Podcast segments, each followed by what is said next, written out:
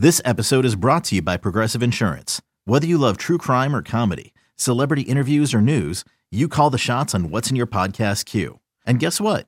Now you can call them on your auto insurance too with the Name Your Price tool from Progressive. It works just the way it sounds. You tell Progressive how much you want to pay for car insurance, and they'll show you coverage options that fit your budget.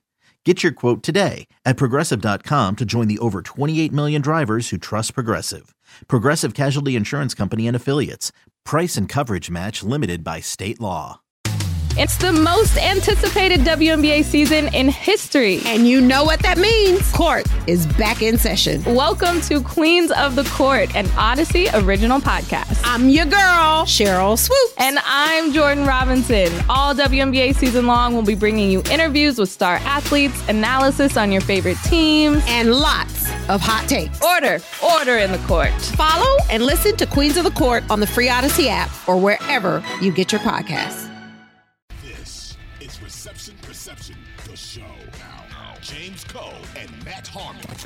Can I flip to the other side of the field there? Okay, so KC wins the Super Bowl, um, and I had a I, I had a Super Bowl party, and uh, one of my one of my buddies who watches the NFL but is not like you know totally locked in said, "Is this team better off without Tyreek Hill?" And I thought that was a very interesting question. Um, I said, "Yes, in a way." because it it forced Mahomes to be able to spread the ball around, where he's throwing to eight or nine guys um, every single game, and that varied attack makes it a lot more difficult for I think defenses to kind of lock in on one guy. We've seen that with Tyreek Hill. Um, where defenses have tried to lock him in, and then what does Mahomes do after that initial read. And maybe he gets a little crossed up. I don't know. I mean, look, Mahomes is like, he's like the GOAT, man. Like he's awesome. Yeah, he's um, unbelievable. Yeah. He's unbelievable, man. But like at the end of the day, it's like, in a way, I kind of sort of felt like this was a really, really uh, interesting way to make him grow um, in terms of making reads and spreading the ball around. I don't know. I, I was kind of torn on that answer, to be honest with you. Uh, yeah, I mean, better off without Tyreek Hill. I think like you're never better off without a great player. You know what I mean? Yes, I think that right, like, especially a guy like Tyreek Hill, who we talk about the gravitational force for some players, like the uh, like dictating coverages to the opposing defense. Mm-hmm. That is Tyreek Hill. I mean, when you have Tyreek Hill, Travis Kelce, and Pat Mahomes out there. I mean, you're putting the defenses in a lot of bind that basically, like, you know, they could run out Demarcus Robinson for a ton of snaps as the as the other guy out there and like have a mediocre run game, and who cares? Because like we're gonna still put up points with these three guys out there. Everybody else doesn't really matter.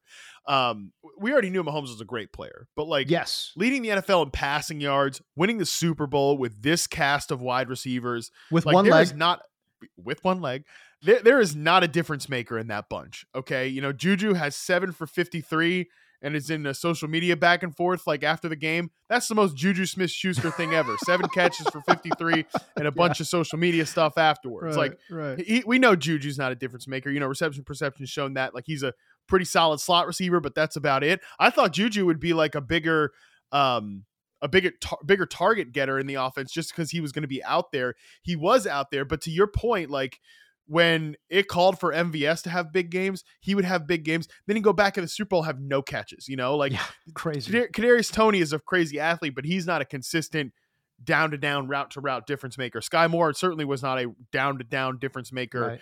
As a as a rookie, I mean, Justin Watson's out there playing a bunch of snaps. That's what we're doing here with the Chiefs. So, I think Mahomes showed himself to be like a tier one of one quarterback in the NFL right now. What he's accomplished, at the age of 27 is just absolutely absurd. You know, these guys like the fact that he has two Super Bowls and two NFL MVPs before the age of 27, we've never seen that happen before. You know, it took Brady 11 years to get to check those two boxes. Like this is unheard of stuff what we've seen him do.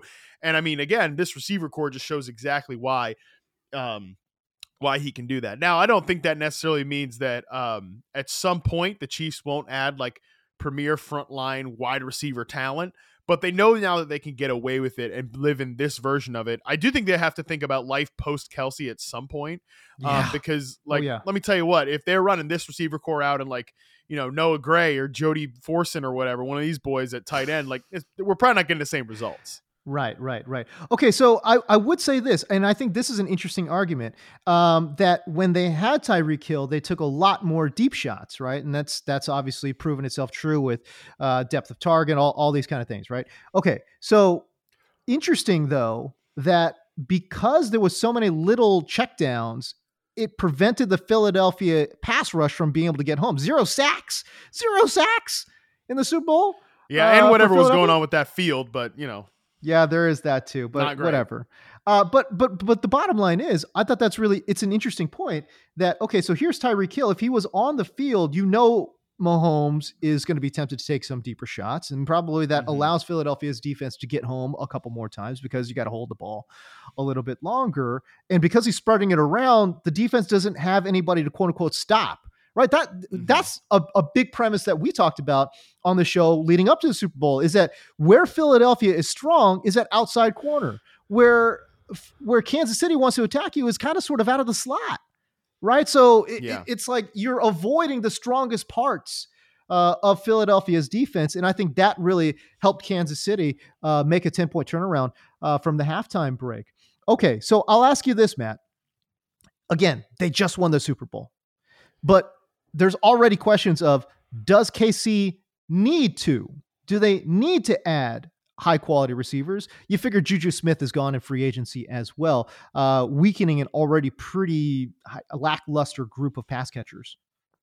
Yeah, they can move on from MVS, uh, his contract as well. Uh, that's an Right. option if they want to go that direction. I don't think they necessarily have to. Um, you know, MVS is not like a traditional deep threat either, right? Like Marquez No. Valdes Scantling, not a traditional deep threat in, in the terms of like Tyreek Hill. Your point is really well taken about when Tyreek Hill's out there, like, yeah, you, you better take a couple of deep shots a game, right? Especially when you're homes and you can get it there. But it wasn't as if the Chiefs offense didn't take and hit deep shots this year. I think they're just smarter about where they took them. I mean, they took them to guys like when Justin Watson would get open, when MVS would get open, or or like even the tight ends. Like you know, how often did uh like a, like these guys like Noah Gray have like bigger Yeah. plays and stuff like that. So it's within the structure of the offense. Um, I do think that it would behoove them to you know maybe get and you know even if it doesn't necessarily have to be with the first round pick. Um, there's not going to be a guy available in free agency. Like we've talked about that. Juju is potentially he's. I think Jakobi Meyers is the best receiver available in free agency. I don't think it's particularly close because I think he has some better skills as a man-to-man route runner uh, than Juju Smith-Schuster does, and he has the same sort of slot stylistic style. So I like what Jakobi Meyers gives you more than what Juju gives you, but th- there's like who- DJ Chark is he the best outside receiver available God. in free agency? Like, yeah, I, I don't know. So I think that it like a guy again, a guy like Skyy Moore, they take in the second round and and you know they're gonna try to develop him along the way. A guy like Kadarius Toney, they a distressed asset they trade like a third round pick for or whatever, you know, develop him along the way. I- don't think the Chiefs will take a big swing at wide receiver. Even Tyreek Hill, right? He was a fifth round pick. He fell for character reasons and stuff like that. Um, but I did read a piece, or I saw people sharing a piece from Albert Breer, basically saying that Kansas City had an offer from the Jets on the table last year for the 10th overall pick for Tyreek Hill, and Brett Veach passed it up because he didn't want to be like the guy who traded Randy Moss and then drafted Troy Williamson, right? Like be the guy who trades Tyreek Hill and then drafts a prospect who doesn't work out. Now he would have drafted Garrett Wilson, you'd think, or Chris Olave. Those guys turned out to be pretty damn good players. You know what I mean? So uh, I- think that that, but that might inform the way that they build the team going forward. That they try to draft these guys that are younger and try to grow with Pat Mahomes while also like you know taking some smart free agent swings like an MVS or a Juju or whatever. And I think that's probably how they look to build the team going forward. Maybe eventually they take a big swing at wide receiver, maybe in 24 after Kelce's another year older. I do think you have to keep considering the fact that Kelce's getting a little bit older as you're building this team around the wide receiver position. But no, Right. I don't think they necessarily take a big swing at wide receiver. I, or or maybe they, I don't I don't think that they need to. I think they can continue to kind of piece uh, a group together like they did this year. we we talked about this before too, but I just don't want Andy Reid to go into that like Philadelphia style uh, where they had absolutely no Yeah. one at, at wide. Don't do that. A- Andy, listen to me. Don't Brett Veach, listen, listen, don't do that. No, I, Yeah. I don't want to see that. I don't want to see, you know, Patrick Mahomes having to do the heavy lifting uh, for 17 straight games and into the postseason, man. Like, let, let's not make that, let's not make that a thing. uh, in Kansas City. You know, the big splash too, and, and this is going around on social media, like Nuke Hopkins could get traded. Um, if we're talking about a window not closing, but like like let's say they're extending uh, the championship window here for Kansas City, and we talked about you know again Kelce getting a little long in the tooth. Okay, well as, he's still very near the top of his game. Nuke Hopkins, uh, obviously an aging player as well. He could extend that window if they draft young. Boy, uh, you got Skyy Moore in the fold too. A couple different things could happen. I think you know if they end up taking a big swing on like Nuke and then drafting a developmental, um, you know, speed guy on the outside in the third or fourth round. I think that would be to me an ideal um, strategy for Kansas City. Extend that window, bring in some name guys, um, and then just try to win as many championships as you can while you can. You know, you never know uh, in this crazy topsy turvy NFL when that window closes. So uh, that would well, be my. I, I'll tell you when it's going to close. The day that uh, Patrick Mahomes decides he's not playing quarterback in the NFL anymore, or or he, you, you, know, falls off the face of the yes. earth or something. Because, right. I mean, right now, like what? I, I'd bet he gets like two or three more, two or three more Super Bowls. He's 27 years old. Uh, like Andy Reid, you know, Andy Reid's not I mean, like he's in his 70s or something. I know, I know it's I know it's I know. always hard to say. Like, you know, I said it about the Bengals last year. I said it about the Eagles this year. It sucks when you miss the opportunity because you don't know when you're going to get back here, right? Like the Bengals got so close this year, they didn't get back to the Super Bowl. Um, the Eagles could not get back to the Super Bowl for like five years or something like that. Like that's certainly within the range of outcomes. It's just like what we've seen from Mahomes so far that he's been in an AFC championship game every season he started. You know, Crazy. they have such a good infrastructure there. This will be like I do think there's no reason to, to believe otherwise. Like I think this will be a Brady Belichick type of thing where they're in the mix every year. They're in the mix every year. They've already shown that they can shift their identity, you know, from season to season uh, mm-hmm. right? Like that. That's certainly what that was a definitely a staple of, of the Belichick Brady years, and I think it's already a staple of the Mahomes Reid uh, combination yep. here. So I think as long as they have Andy Reid, who who you know he's not like in his seventies or anything like that, I think he's you know cemented as an all time great coach. As long as they have Patrick Mahomes, like they'll be in the mix here for for as long as possible. Now I say I don't. There's no window or anything like that. I think closing with Kansas City. I think it's wide open as long as uh, Mahomes is there and uh, is an, and available to play. Hey, it's Kaley Cuoco for Priceline. Ready to go to your happy place for a happy price? Well, why didn't you say so? Just download the Priceline app right now and save up to 60% on hotels. So, whether it's Cousin Kevin's Kazoo concert in Kansas City, go Kevin, or Becky's Bachelorette Bash in Bermuda, you never have to miss a trip ever again. So, download the Priceline app today. Your savings are waiting. Go to your happy place for a happy price. Go to your happy price, Priceline. Yeah, I think you're right. Hey, Juju's probably going to be um, not back with Kansas City. I, I, think that's pretty much a foregone conclusion here uh, for Juju. Um, where do you think he might end up? What's a what's a good fit for Juju Smith-Schuster? So again, I think Juju gets you know dumped on just a little bit, but um, reception perception has shown this guy has been really really great against zone coverage, and he's a really really solid slot receiver. What's a good spot for Juju? Yeah, I think uh, you know I've said this about Juju in like the lead up to this past year for fantasy that I think he's gone from being like really overrated as a player like that that second season that he had where he had like a bunch of yards and touchdowns playing with um, Ben Roethlisberger and Antonio Brown. Like I think that kind of misguided people as to what the player he he is. And like, yeah, he's he's an easy guy to, to rip on and stuff like that. But he's he's right. a rock solid slot receiver, and he was rock solid in his role this year. He had a few big games. He had some games where he had like seven for fifty three and whatever. Like that's what you're gonna get about like a average starting slot receiver, which is I think what Juju has always been. He's an average starting slot receiver who's pretty good against zone coverage, but not a man coverage beater. I, I kind of think the Ravens would be a good fit. Um, Wait, can know, I can I back you up a little bit? I feel okay. Again, I was saying I might been a, been a little bit harsh on Shane Steichen. I feel like you're being a little bit harsh on Juju Smith-Schuster here. I mean, we're talking about a guy that consistently is like every single time you chart guys that are you know successful against zone coverage, he's right there in the mix, right there with some of the best Yeah, players in the NFL. I, I don't. I think he's more than just a, a rock solid slot guy. I think he could potentially be one of the best slot receivers in the NFL. I just and again, I get it. I get it. Against man coverage, not so good. But as you have highlighted many, many times before, in the slot, that's not necessarily a skill set that you totally need. The problem is he just offers you nothing downfield. I think that's the thing we've seen from you know guys like Cooper Kupp or or guys like Amon-Ra St. Brown. You know, sort of in that number one receiver that Mhm. can play in the slot.